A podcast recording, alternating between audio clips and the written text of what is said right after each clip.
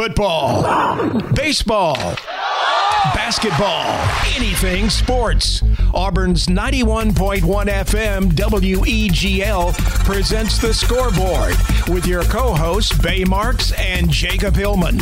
Your calls are welcomed at 334 844 9345 or follow them on Twitter at Jacob underscore Hillman 3 or at Bay underscore Marks. Now, let's take a look at the scoreboard with Bay and Jacob.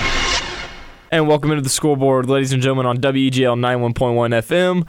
As always, I am Bay Mark, sitting alongside my faithful co host, Jacob Hillman, Thursday, February 20th, 2020, live from the WEGL studios. We're glad that you are joining us today. First of all, Jacob, before we get started, how are you today? I think it's an easy question for everyone to answer. It's raining, so I'm doing as well as I can, and I just hope the rain will stop soon. You being a golfer, you pay more attention to the weather than just about any other 20 year old I'll tell you what, male that I know. that's what that's when it started.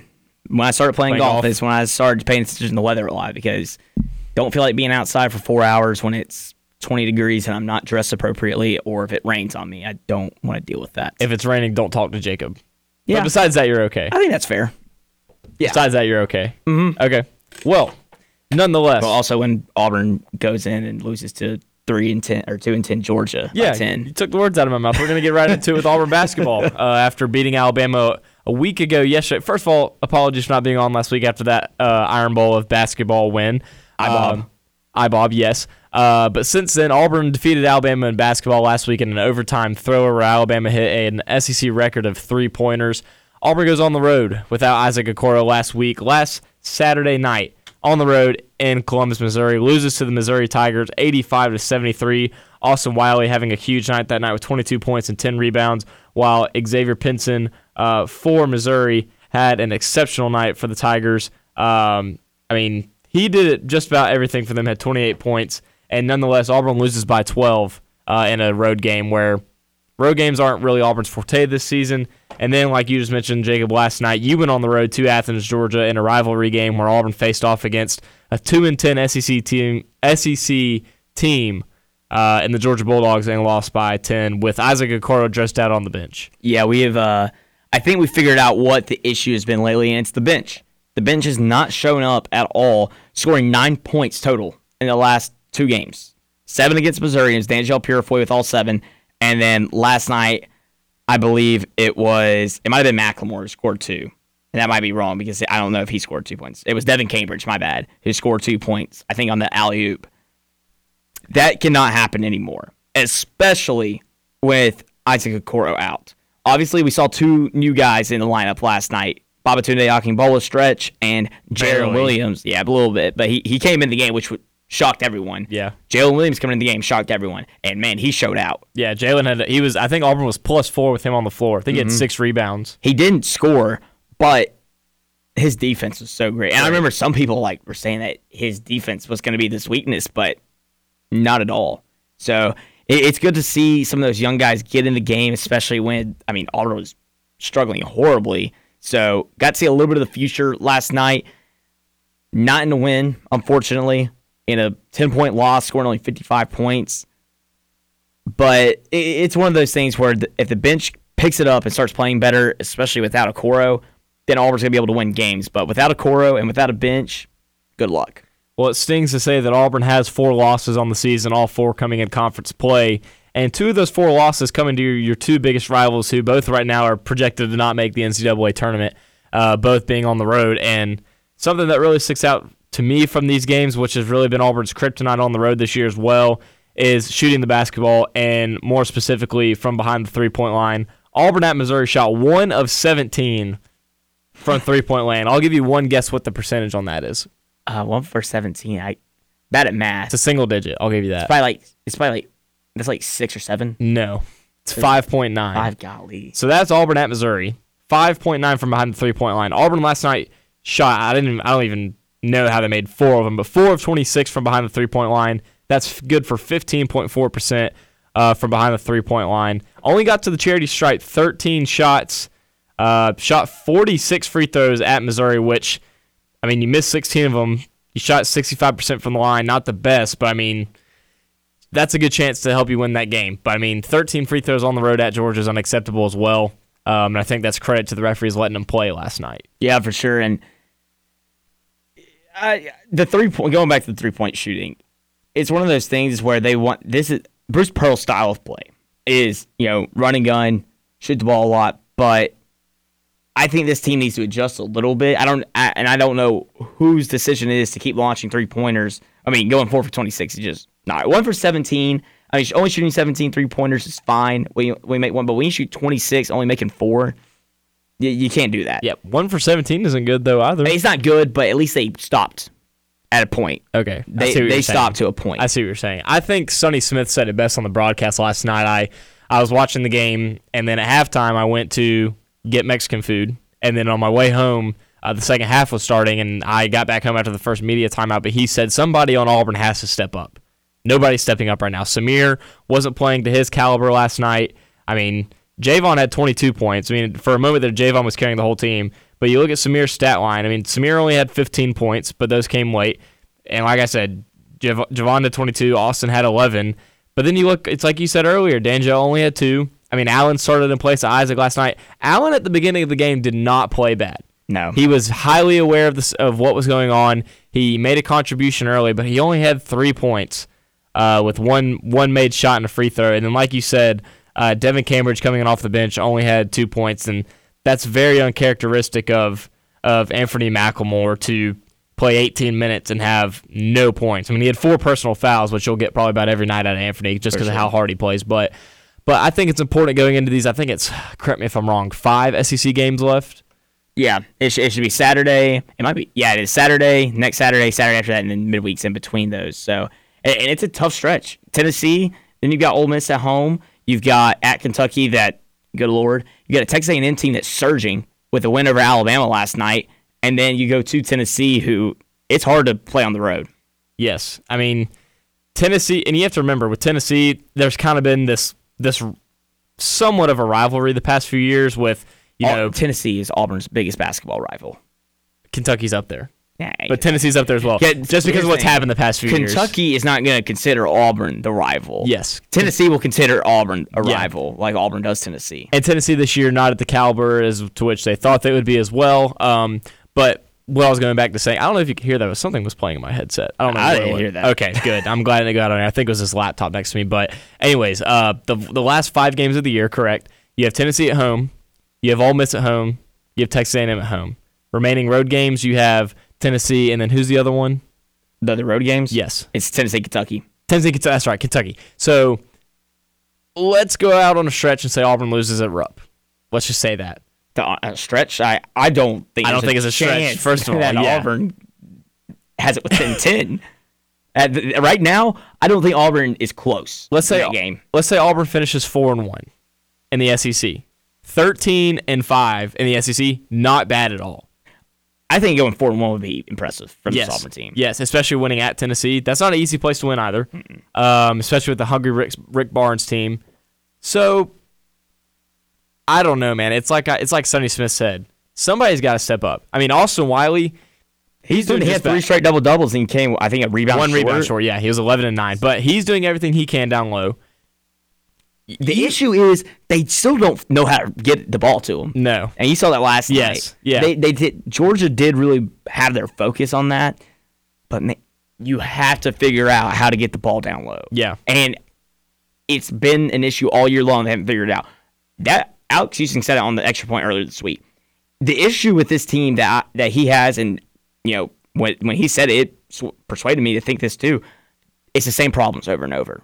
It's not like you get a new problem here it's and just- there. yeah. Same problems all year long, and it, that that's concerning for the tournament. I no, and that's that was something else I was going to say was it's not like it's one guy not producing for a few games and another guy not producing. It's it comes down to two things: being away from home.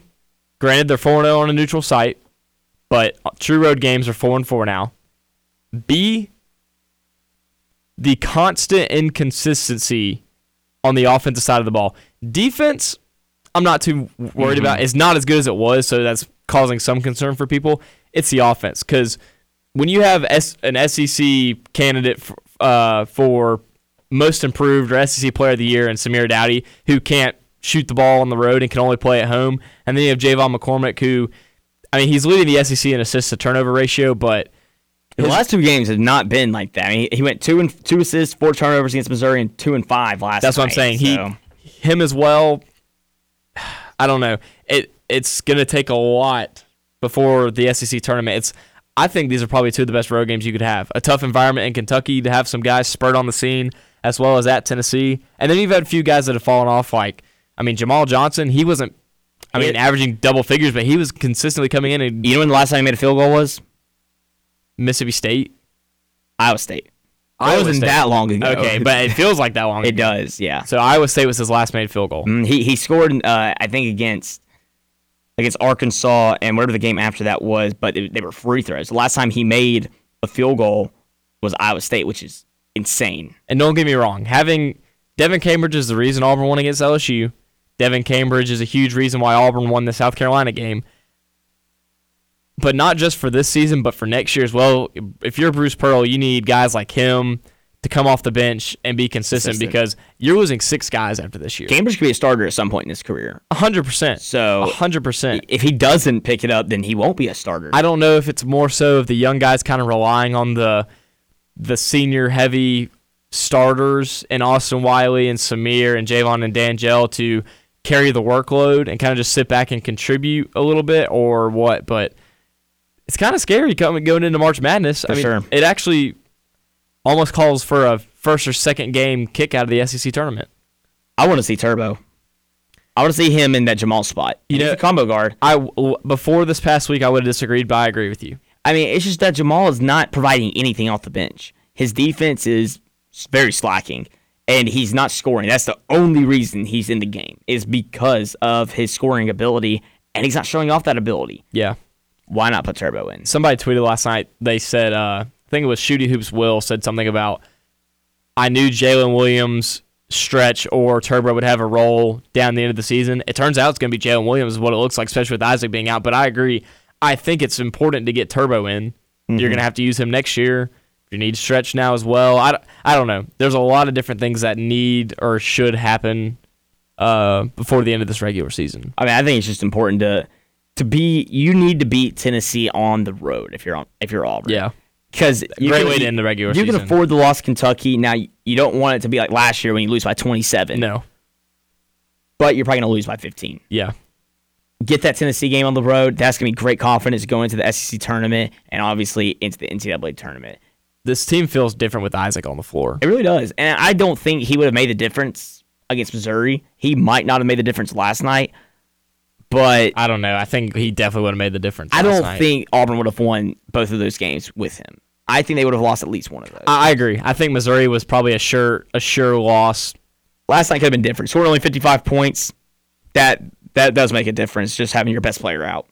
On the other side of the break, folks, is the scoreboard with Bay Marks and Jacob Hillman. We are going to talk some NBA action after All Star Weekend. The NBA gets kicked back up today. Don't go anywhere. Back into the scoreboard here on Weagle 91.1 FM. I'm Jacob Hillman sitting alongside Bay Marks on this rainy Thursday afternoon. It's starting to get cold. And the NBA is back tonight after the All Star break. And we probably got one of the best All Star games ever. Definitely one of the best endings ever. Yeah, I, th- I think the I don't know how I'd feel about the new format. the first three quarters they they were typical. I think I think there- it felt like there were more three shot than usual. I Yeah. feel like there's more dunks than in the throughout the game than there were in the first three quarters. But it is to be expected. It was not a lot of defense until the final quarter, and it, it didn't sound like you were too. You, you didn't love the format. Well, at first I was skeptical about it. I think everyone was. yeah, but I don't know. I like it. I loved it. I like it. I just don't know if I want that. Like, it obviously won't be an every year thing. Like after you know a few years, they'll change it to something else because they have to keep everybody entertained. The ending, though, I think is what made everything worth it. I do think there is a potential that they keep it forever because I mean, how often do you get to see the best players in the world go at each other like that? Very rarely. So I think that was what was so exciting, and I do think the very end of the game was bad, like when LeBron just pulls up from forty feet and Try and whatever, it. and they were going. So Team LeBron kept going for the dagger three. James Harden literally passed up the layup to win to pass out. And I, I don't know if that was them trying to do the entertainment factor or or what. but I, I just didn't. Was it Joel that tweeted you shouldn't win on a free throw? Uh, I'm not sure who tweeted that, but Because if that's, that was a lot of people's feelings. but I agree. I think I that too. takes away from the entertainment value of the game. Yeah, I agree with that. Like a dagger three, that would be It'd be cool. yeah. I don't know. It I- was it's- cool it- though. It's funny because there were like no fouls until that happened. Like Yeah. there were because Kyle Lowry took like three charges in the fourth quarter. I was about to say what you said was funny about Kyle Lowry. Lord, he had like zero points and three three uh three charges. But It was funny what he scored. It was funny what Giannis said after the game. They asked him about his strategy, and he was he was like, "We were just trying to get the ball to whoever James Harden was guarding." Like that was Really, that's yeah, funny. That was funny. Uh, no, but overall, I think it was a success. All Star Weekend was a success. I mean, you had Bam Adebayo win the skills challenge. Uh, you had Buddy Hield win the three point challenge, and then you had yet another Aaron Gordon controversial dunk contest. His third of his career, second one he probably should have won.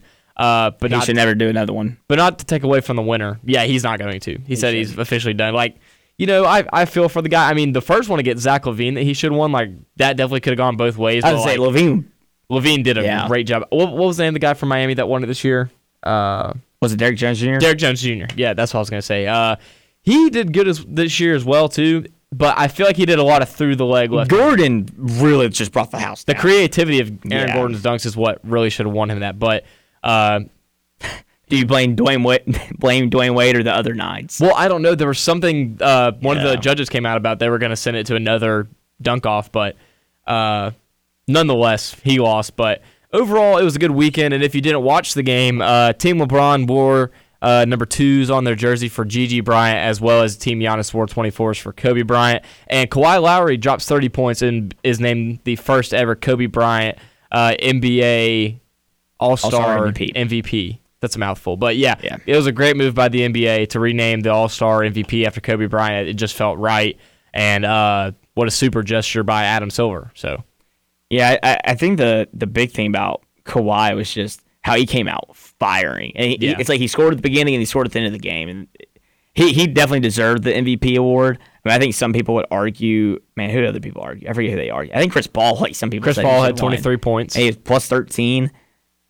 I don't know. It, it it was a it was a fun game. I thought it was cool the way they did the charities. I mean, obviously there was the jokes that was saying that Nick Nurse and his uh his decisions down the stretch cost Team Giannis a hundred thousand or I guess two hundred thousand dollars because they tied in the third quarter. Yeah, So I don't know. Also, the court storming was cool. I was just wondering who's going to pay the fine for it. yeah. Um, I don't know. I, I definitely think that Kawhi was the most deserving. There was other guys that put up a bunch of numbers that you could argue, but um, one of my favorite videos from this weekend was I think on Team LeBron somebody somebody did something towards the end of the game that was good for Team LeBron, and uh, Joel Embiid was down by Ben Simmons on his bench, and Ben Simmons smacked him on the backside, and Joel turned around and his quote was like, "I was ready to Throw hands, but throw I hands." saw it was my boy. I realized it was my boy, and he didn't do anything. Uh, oh man, overall All Star Weekend was was absolutely incredible. I loved it. It was fun. So let's take a look at the second half of the NBA season, specifically the NBA standings, and just kind of in general. Who do we think is going to really step it up in the second half of the season, or who's gonna maybe fall apart and fall out of playoff contention, or or what? The East is kind of scary to look at. I mean, because I don't really know what to say about them. The East is scary because the eight seed currently has a 24 and 31 record. yeah, exactly. And then the I mean, After Indiana, it kind of falls off. yeah, the West is a little bit intrigued. We'll start with the East. Start with the East. I mean, we'll start at the top where it actually is kind of. What is there a specific team you think might just drop off? Out of the top few teams, top five. it's Philadelphia. Okay. I really think Miami. Miami's got that four spot locked up come the end of the season. I don't know if it'll be the Celtics or the Raptors in the two and three spot, but it really doesn't matter. Milwaukee will win. Nobody's going to take that spot from Milwaukee. The reason I say Philadelphia is there's been some questions around them the past few weeks. Um, they'll still make the playoffs. They're not going to drop out of the playoff picture, but Well, it's not in the East. Yeah. yeah, be, being in the top five, uh, they won't. They might not be there. Uh, Philadelphia or not Philadelphia? I'm sorry, Indianapolis. Uh, or not Indianapolis. Gosh, Indiana. The Indiana Pacers. um, you know, they just got Oladipo back. Not looking too bad.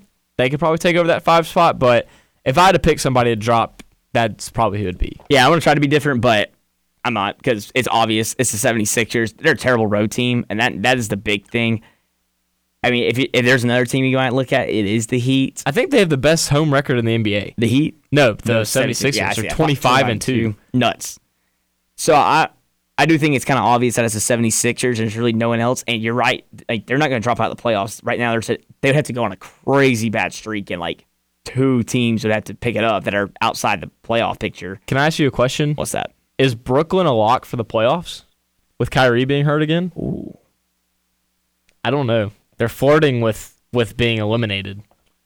I don't think they're a lock anymore then. They're only five games ahead of the Wizards. And I mean, it feels like, and okay, getting ahead of myself. The next question I was going to ask is: Is there a team outside the outside looking in that might make a push? I would say the Bulls, maybe. I mean, there's no reason they're not good, but the rest of the East is so bad Yeah. that you never know. I, I think Washington or Chicago, one of those two teams can make a push. I would say Charlotte, but Hey, I think they I, I think they still have another year or two before they make it. look out for the Hawks. No, don't Only nine for- games back. Don't look out for the Hawks. They're 15 and 41. Who are you trying to kid? Myself. Um, I would definitely say the East after Indiana's kind of kind of messy, but Disgusting. one through six is pretty much a lock. We can go ahead and say that because Yeah. Indiana's not going to drop off anyway. Let's look at some more intriguing stuff. The Western Conference. Anyone going to collapse out of the top five? Top five collapsings. Maybe Houston. Yeah. I've been reading some stuff lately about how don't don't lean on them. They they played some shaky basketball to start the year. I think that was an adjustment from Russell Westbrook being there with James Harden. Um, I don't know, man. I they they'll make the playoffs, but not being a top five lock Yeah. because obviously you have the LA teams in Denver, and then the Jazz are up there. it, it feels like the Jazz are the team that's really starting to step up. It might just come out of nowhere, like like a steal spot. I mean, they're only two game. They're only two games back of the Nuggets in the second seed. I don't think. I think the Clippers will end up at the two. Yes, I think the the conference finals is going to be Lakers Clippers. which doesn't which either way that's gonna be a Right Lakers now- home game. I mean, right now, do you think there is a chance? What's the fourth team you think is could win the NBA Finals? I think the obvious three are Milwaukee, Lakers, and Clippers. What's that fourth team? I'd say Boston. Boston. Yeah, I wouldn't necessarily say Toronto. I know they still have Siakam and and company, but I think Boston with Stewart and Tatum and Brown and everybody they got over there, Marcus Smart. I think I think that they're probably the fourth favorite team to win it. I'd probably put Boston at my fifth team with the Raptors. Raptors being fourth. Yeah, Raptors are close close there though. Um, but you also have to look at the West right now. The West is a lot more competitive than the East. Oh my lord, A lot Well, more competitive. It's not as trash as the East. I mean, yeah, the Warriors and the Timberwolves, and I guess the Kings are pretty bad. The Suns can kind of surprise teams, and look out for the Pelicans. Yeah, especially with Zion being back. Yeah, every team that's out of the playoffs in the East, you would consider like obvious lottery team, which and then the, the last few teams in the West are too. But like you knew before the season, these teams in the East are going to be bad. Whereas the Warriors you didn't think would be this bad, the Timberwolves you didn't think would be this bad, and the Kings you didn't think would be this bad. I think the big question right now, I think we're both going to get the same answer. Who gets that eight spot in the Western Conference? has to be the Grizzlies. Grizzlies, yeah. I mean, Ja Morant and Dillon Brooks are Ja that Morant is without a doubt the front runner for rookie of the year, and it's not even close. People, I think no. Zion's gonna get a lot of hot love. I was gonna say there's an NBA poll out right now where Ja has like 89, or it might be 81 percent of the rookie of the year vote, and then Zion has the other 11 or 19 remaining percent, which is kind of crazy because Zion's played like 10 games. Yeah, he it's funny because I remember the first game I watched of him. You know, he made those four three pointers. Yes. He hasn't made three since. Yeah, and he's averaging 22 points a game. Mhm. He's he's making he's doing what he did at Duke, which kind of surprised people me. down low. I thought for him to take the next step, he was going to have to find a three point shot, but I mean, doesn't look like that so far. Yeah. it looks like if he can just he can, sometimes he'll randomly get that three point spurt, but he has not found that yet. So I think for him to win Rookie of the Year, he has to find a three point shot consistently, and I mean continue doing what he's been doing. I don't know. I mean, I think it's a lock for Ja, but you never know, obviously. My thing also with Zion is I agree with you. I thought going into the NBA he'd have to develop a, a shot. And, you know, he does have a shot, but he's not gonna, he's not a consistent three point shooter. Mm-hmm. But also you gotta think about it this way. If he plays down low, he's only six seven. But he also weighs almost three I was going to pounds. say it, dude's linebacker. So I don't know. I just think that's why he's been so dominant down low. But honestly, I th- going back to the original question, Memphis gets that eight spot because of Ja Morant and Jaren Jackson, Jackson. Jr. Yeah, and that's what I was going to Brooks. mention next. Their, their last two draft picks have been pretty Crazy. solid if you ask me. Yeah. And Dillon Brooks was three drafts ago in the second round. Obviously, they got rid of Iguodala. That That whole saga was. they they I think they got away with one. I thought that was gonna be a lot of drama. That was gonna really. I think they kind of him? diffused the situation. They got rid of well. him and yeah, he's gone. So and which look out for him in Miami. That's why I think Miami is going to be such a lock for that four spot because they have that veteranship in him. they got Drake Crowder too. Yeah, they do have Drake, Jae Crowder, who's been with every MV, NBA team, and he has like ten teams in the past three years. Um, I think the West Con- Western Conference can be really interesting, just because you've also. I mean, Trailblazers. What if Damian comes back from his injury and balls out when goes for an MVP? What if Zion goes for that Rookie of the Year and carries the Pelicans close to the eight seed? Because five games out is nothing. no, and the also Spurs. a lot of these teams are trending down right now. I mean, the Spurs are three and seven in their last ten. The Suns are three and seven in their last ten. All right, here, here. Since we say that Memphis is a lock, here's a trickier question: Can they get to the sixth seed? Can they overtake the Mavericks and or the Thunder? Do you think they'll get to a six or seven seed? It's possible, but I don't think so. Just because the Rockets are going to bump down a little bit, and they'll keep them kind of in the seven or eight spot. Okay. So they make the playoffs, but they'll be knocked out after the first round against one of the LA teams or Denver. Which the Western Conference Finals, when it comes down to the Clippers and the Lakers, will be a home game for the Lakers. Um, because everybody knows that town's eighty percent gold and purple, Yeah. and then twenty percent. especially this year, especially, it's going to be really crazy whenever they make the playoffs. So Yeah. well, that's a good bit of NBA talking. Tonight is when it really gets going. I mean, let's see. Let's, let's quick look at the schedule before we go to break. Heat Hawks, Bucks Pistons, Hornets Bulls, Nets 76ers, Grizzlies Kings, Rockets Warriors. And catch all the action tonight starting at 6:30 with the Heat and Hawks. On the other side of the break, this is gonna be interesting. The Bachelor, a little Auburn connection, so we're gonna talk about it on the scoreboard here on Weagle 91.1 FM. Welcome back into the scoreboard here on WGL 91.1 FM, or if you're streaming to me and Jacob Hillman live on WEGLFM.com. This is the scoreboard. Live Thursday afternoon, bottom half of the hour. If you want to call and be a part of the show, 334 844 9345, 334 844 Weagle. This is a sports talk show. This pertains to sports. We're Yeah. going to talk about The Bachelor this past week. You know, sometimes it's good to get away from sports and talk about something else that we enjoy. So, Do we really enjoy the Bachelor? you know, the phrasing to- right there was not good. to to keep my man card, I'll say I'm I'm I only watch it because of my girlfriend. That is the only reason I'll say I watch it. I support. This is the first season I've watched. Same. I like my little brother. Sorry, Riley, but my little brother watches it. Just call him out. Riley. Just call him out like that. Well, it's because of his girlfriend. okay. Well, Jillian Jillian wants him to watch Bachelor with him, but regardless, he watches The Bachelor, and I've always been like, no, why are you watching it? You know, you're not manly. But you know what? Because there's an Auburn girl, I I decided to to, to watch it. I'll support Auburn's own Madison Prewett. So that is why we're talking about the Bachelor today. Madison Prewett graduated from Auburn University with the degree that I am pursuing in communication. Uh, she still resides in Auburn. Uh, she's 23 years old, and she is one of the final contestants so far on The Bachelor. The Bachelor's already done filming. Another Final Four for Auburn. Yes, another Final Four for Auburn in the past year. Uh, the Bachelor's already done filming, but the show is still going on. And uh, regardless where this is going, if you're about to turn off your radio, don't. Um, Bruce Pearl welcomed her and the Bachelor Peter Peter Weber.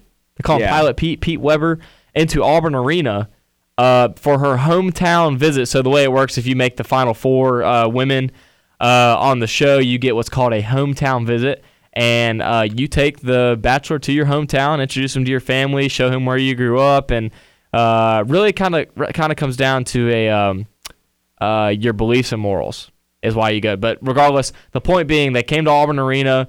Uh, Charles Barkley was on the jumbotron, which is kind of sad because he didn't know who Chuck was. And happy yeah. birthday, Charles Barkley. Well, yeah, that is true. That's a good point. Lost respect for Pete whenever he did that. I already had lost respect throughout the season, but I know why. yeah, there. I man, we should have had a recap earlier in this semester because I could get fired up about him and Alayah. But anyway, Don't don't. anyway, yeah, he And didn't know Victoria. who Charles Barkley was, and oh, that's still going on. You know what? Let's not let's not talk about it. We'll get to it in a minute. We'll get to it in a minute. Okay. But stick to the Auburn connection. And yeah, Charles Barkley was on the jumbotron. He asked who it was, and I was like, "Really, dude?"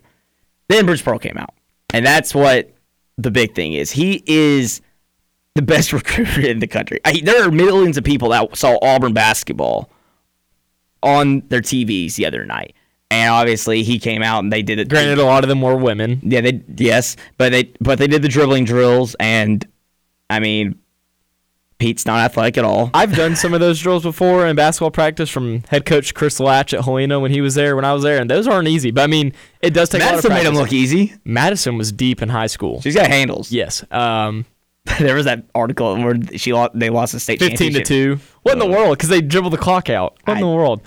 I don't know, but uh, anyways, if you didn't see it, point being, like Jacob said, they did dribbling drills. They got their own Auburn jerseys, which shame on you, Pete, for ruining Anfernee McLemore's jersey like You know why that. it was? It's the 24th season of The Bachelor.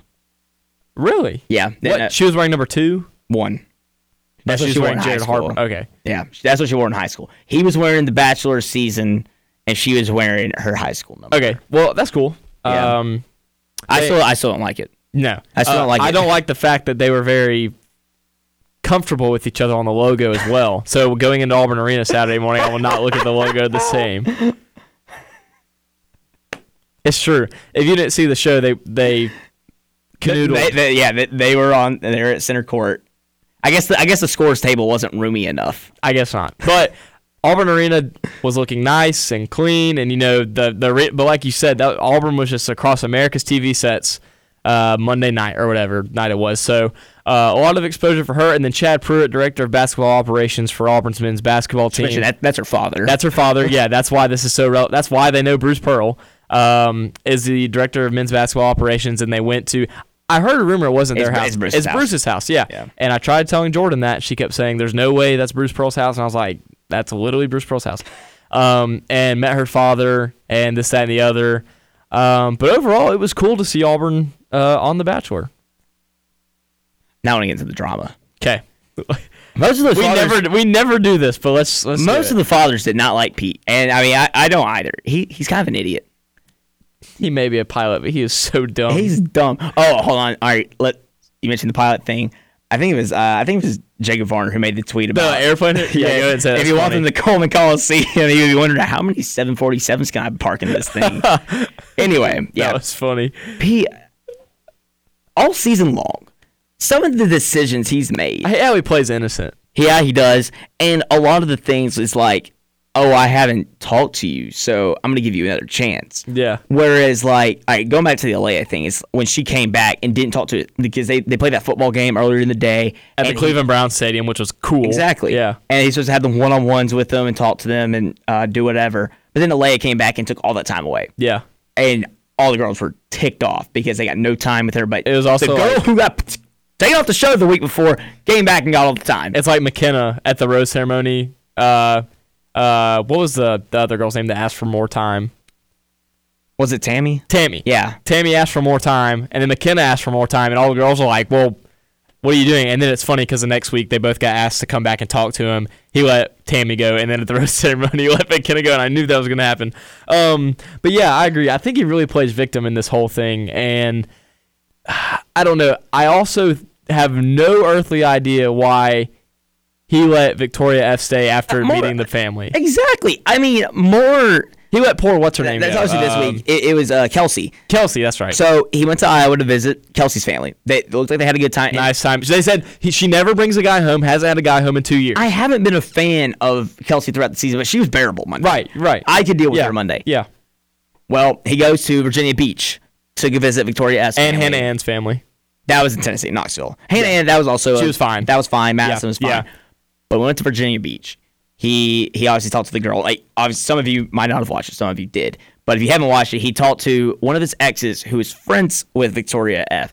And she basically, you know, told her told Pete, like, I don't want you to do this. I don't want you to make the same mistake. She ruins other guys have." relationships. Homewrecker. Yes. And when Pete shows up to her house later that evening, they sit on the front porch. Before meeting her family. Yeah, they, they have not walked in the house. They're on the front porch, and he basically tells Victoria F what his ex told him.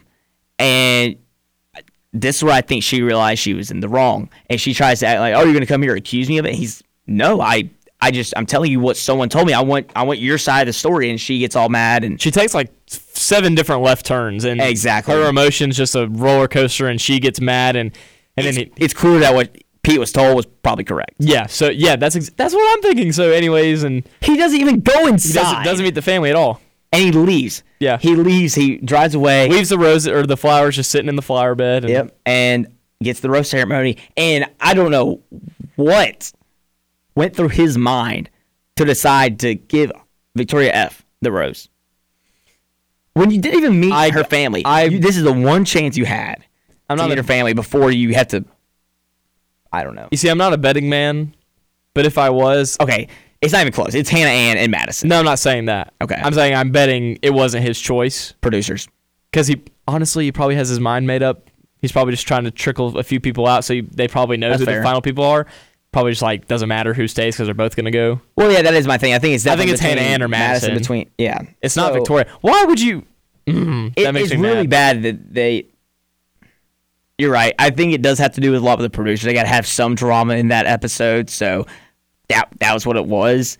And the fact she's really not in contention, at least in our minds. I mean, who knows? I mean, we just called Pete an idiot, so he she might be in contention in his mind. Eh, oh, you, you want to hear something hilarious? I watched it at Jordan's house Monday night, and she lives with all girls. So it was there were all girls and a few guys there.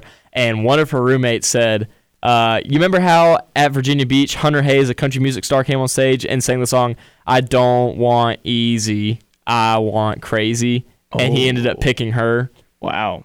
How cliche that was! Is it, you just had your mind blown? Is that not the most like And that was her ex, right? That guy. no Chase Rice? Okay, another country music You're right singer. about but, that. but yeah, You're right about that. That is crazy. Man, this show's too deep. I It's too deep for my mind. But I don't know. I I probably won't watch after this. Season. I'm at the point where because because I don't like Pete, I don't want him to pick Madison. I want Madison to be the Bachelorette next. I will watch the Bachelorette if she's the Bachelorette. Oh yeah, well yeah, I will too. If she's a bachelorette, I'll watch it. Um, I don't know. After the preview at the end of this last episode of what's going to happen next week, pretty much Madison has to be like hundred percent sure that her values align with Pete's, and there's a big question at hand. I think she's gonna leave on her own. I've heard a lot of different rumors. I'm not saying that's I'm what's not, going to not, happen. I'm not saying that. As no, a I, no, I've heard, a theory. I've heard different conflicting rumors with with how. I mean, I've heard that she walks out on her own. I've heard she makes all the way. I've heard she doesn't make it all the way. I mean, I've I've heard different things. So I don't. know. Nobody knows. This is like I've heard this is like one of the first times in forever that nobody knows. yeah. So um, I don't know. It'll be interesting to see. And I agree. If she's the Bachelorette, I'll watch it. But if she's not the Bachelorette, then you know, have fun ABC. But I won't be watching I'll be watching the Bachelorette if it's her. if it's her, Yeah. Auburn girl. I can't. I can't say I promise I'll be watching it if it's anyone else. I like the degree she got from Auburn. I mean, hey, It's my degree. you can you can end up on. Well, never mind. I'm not gonna say that, but Come on now. on a TV Come show. on, you're killing me. on a different TV show. On the other side of the break, we will close out the scoreboard this week with some Auburn baseball off to a hot 5 0 start at Plainsman Park this weekend and during the midweek yesterday. Don't go anywhere. Bay Marks and Jacob Hillman. And we're back on the scoreboard. WEGL 91.1 FM. I'm Bay Mark, sitting alongside Jacob Hillman, last segment of the hour of the week, live from the WEGL studios. If you want to call in and have the discussion of Auburn baseball, feel free. 334 844 9345. 334 844 9345. Auburn baseball, Jacob Hillman off to a perfect 5 0 start at Plainsman Park this weekend. Has scored 61 runs and 62 strikeouts, which are both uh, pretty daggum impressive in five games. Yeah, I mean, what did they? So let's see, five games times. Well, not nine. It's like 40, 43 innings because they run rule Illinois Chicago because they had to go catch a flight on Sunday. Yeah, pretty good start if you ask me. Yeah, averaging over te- 10, no, 11, no, 12. Averaging over 12 runs a game. Yeah, math is not our strong suit, why I'm a COLA major. as I uh, am, as am I. Pitching looks strong. Defense looks strong. The bats are hot. Ryan Bliss looking good. Judd Ward got robbed of SEC Co-Player of the Week, but we're not going to talk about it. Well, he did go it's five after the cycle. But it's a cycle. First know- one since that. how long? 2005, 15 Thomas. years. I mean, that deserves some kind of recognition. I think that's fair. He did get. I forget what it was. It might be a Golden Spikes award. Watch list He or it was a or like a recognition. week of the player of the week. Thing. Yeah, yeah. Um, but it's reg- regardless. It's probably because of what happened over during the Ole Miss Louisville series, which that was crazy. The ending of that was Mm-hmm. cool. If you haven't seen that, so um, I'll let you speak about it first because I mean I was unable to go to the games this weekend uh, due to personal conflicts. Uh, I will be making my Plainsman debut this weekend though for the series against UCF. Uh, one of Auburn's best non-con opponents, but give me your personal analysis so far of what you saw at Hitchcock Field this weekend. a lot of what I expected, and the offense impressed me. Pitching, we know it's gonna be really good. I mean, it's kind of crazy. the The worst pitching performance was Tanner because he gave up the two run home run. And that's the only negative that he had against him, in my opinion. Other than that, every starter did well. They struck out a lot of batters. They didn't give up a ton of hits or a ton of walks. The relief uh, pitchers don't really have a good. We can't gauge them yet. Well, we'll, I think we'll see this weekend against UCF. It's a much better team. Auburn went to Orlando last year, went two and one in the series against them. This year will be one of those weeks where you want to see the relievers and see what the bullpen looks like. And offensively, I guess I'll stick defensively. What we saw in the infield, a lot of different moves. So We have so many different combinations we can have. Connor Davis is at first base. I think that's pretty. That's set in stone. And Rankin at third. Rankin at third, I wouldn't say that's necessarily set in stone as much as Connor is because of what Brody Moore can do and what Garrett Farquhar can do with his bat. Hoover native. Yes, and he transferred in from Wall State this past year. He is such a good hitter. His fielding is not perfect. I think it's something that can improve throughout the year. So I think that you have to keep him in the lineup. You got to keep him at second base so he can keep improving and really figure it out. And you got to let him have the bat.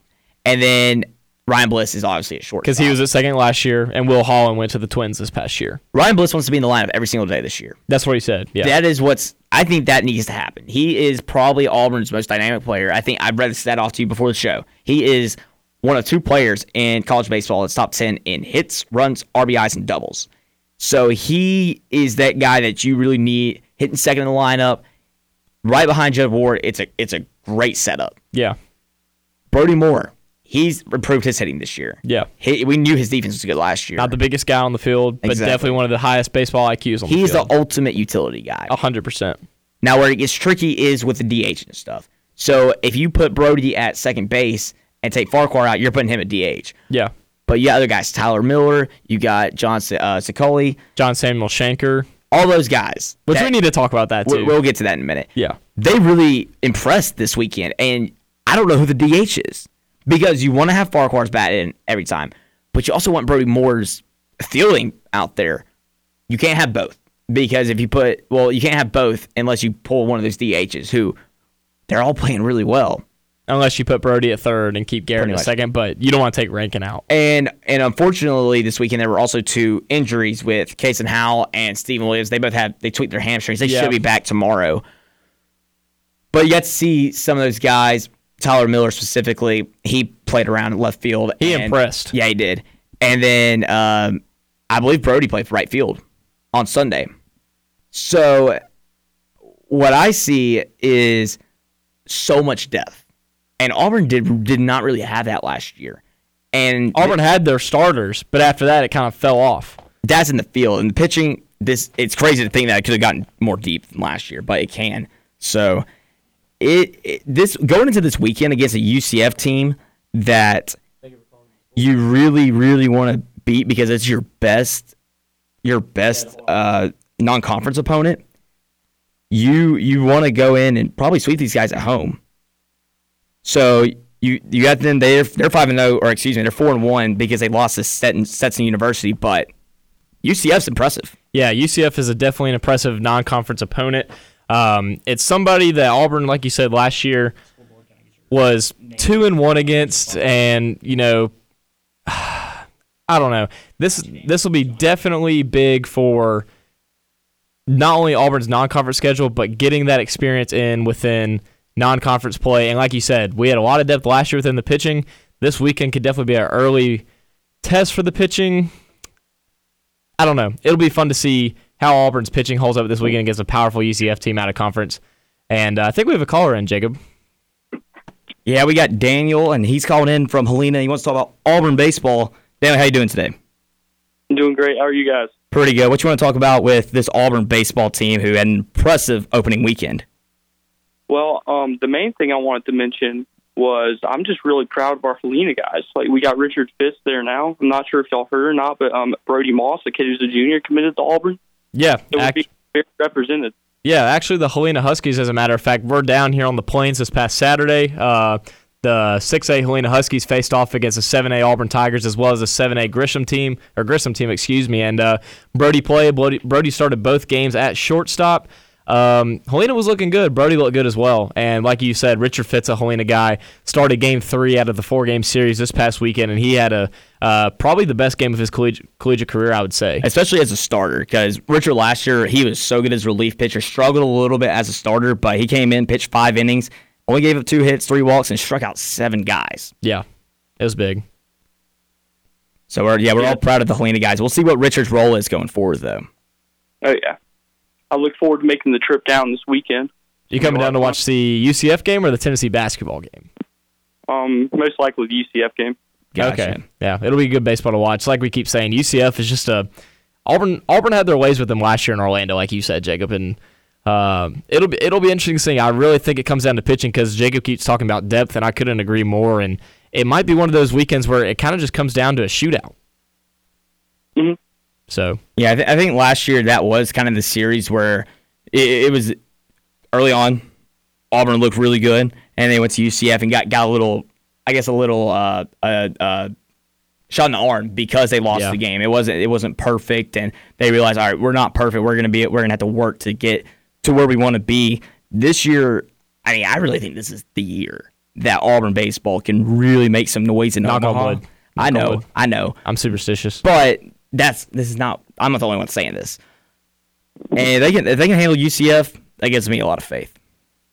Oh yeah. Well, Daniel, you have three minutes left within the scoreboard. if you have anything else you want to talk about, go right ahead, or else we're going to wrap it up here for today.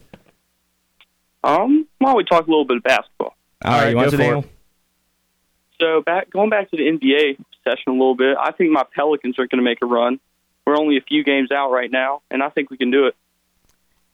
See, I, I still I still think it's all about Zion, what he can do, because we we seen what the Pelicans could do without Zion, and it, it, it was I guess I would say it was mediocre to good. And if Zion can come in and really be explosive, I still think he needs to find that three point shot for the Pelicans to really, really elevate themselves to that playoff spot. With that being said, they're going to be in the discussion in the last few weeks of the season. Let's let's think about it this way. New Orleans is currently five and a half games out of eighth eighth in the West, where Memphis is sitting. I don't know what New Orleans has to do to take over that eight spot. I mean, think about it. Memphis is a young, hungry team with Ja, Jaren, Dillon Brooks, and then you look at New Orleans. They do have Zion. They have other young pieces like Jaxson Hayes, but they do have some veteran guys as well. I don't know if it's enough to push them over the top to push into the playoffs and then get beat out in the first round. I don't know. It'll be interesting to see. I, I think Jake was right. I think if they want a big chance, Zion's shot is really what it comes down to. Yeah, I agree. All right, Daniel, that's all the time we have today. We appreciate you calling in, man, and we look forward to hearing from you again sometime soon. All right, Yes, sir. War Dam. War Eagle, man. And that was Daniel from Helena. Always love hearing from Daniel. I didn't know he was a New Orleans guy. Yeah, he's a Saints fan too. Okay, You remember he talked in and Yes, he, yeah, yes. talked trash about my Panthers, which that we rightfully so. Man, that game, I, I won't get over that game because Joey Slye missed about a 24 yard field goal after the Saints got called for pass interference. Our house was not interview. fun that day. Oh man, I'll tell you that much. Anything else you want to say, Jacob? It's gonna be a fun weekend of Auburn sports, man. I mean, we didn't really mention Auburn softball. They did get beat 13 nothing today against Arizona State, number 16 team in the country. Oh man, They're over on the West Coast playing. Auburn baseball has a home series. Auburn basketball is at home. I think gymnastics is on the road. There's a lot going on this weekend. Oh, Deontay Wilder, Tyson Fury. Saturday night. It's gonna be fun. It's gonna be fun. Got a lot going on this weekend. We thank you for joining the program today. Thank you, Daniel from Helena, for calling in. We always appreciate hearing from you, man. Uh, if you missed the show today, catch it on our social media. It will be on Spotify. Search for the scoreboard. Find me and Jacob Hillman to listen to a playback from today's show and other episodes of the scoreboard. Until next week, thank you for listening. This has been the scoreboard on 91.1 FM WEGL with Bay Marks and Jacob Hillman. Join us every Thursday at 4 as Jacob and Bay cover all the happenings in sports. You can keep up with all the great shows on Weagle by streaming us on our website at WEGLFM.com and following us on Twitter and Instagram at WEGL underscore AU.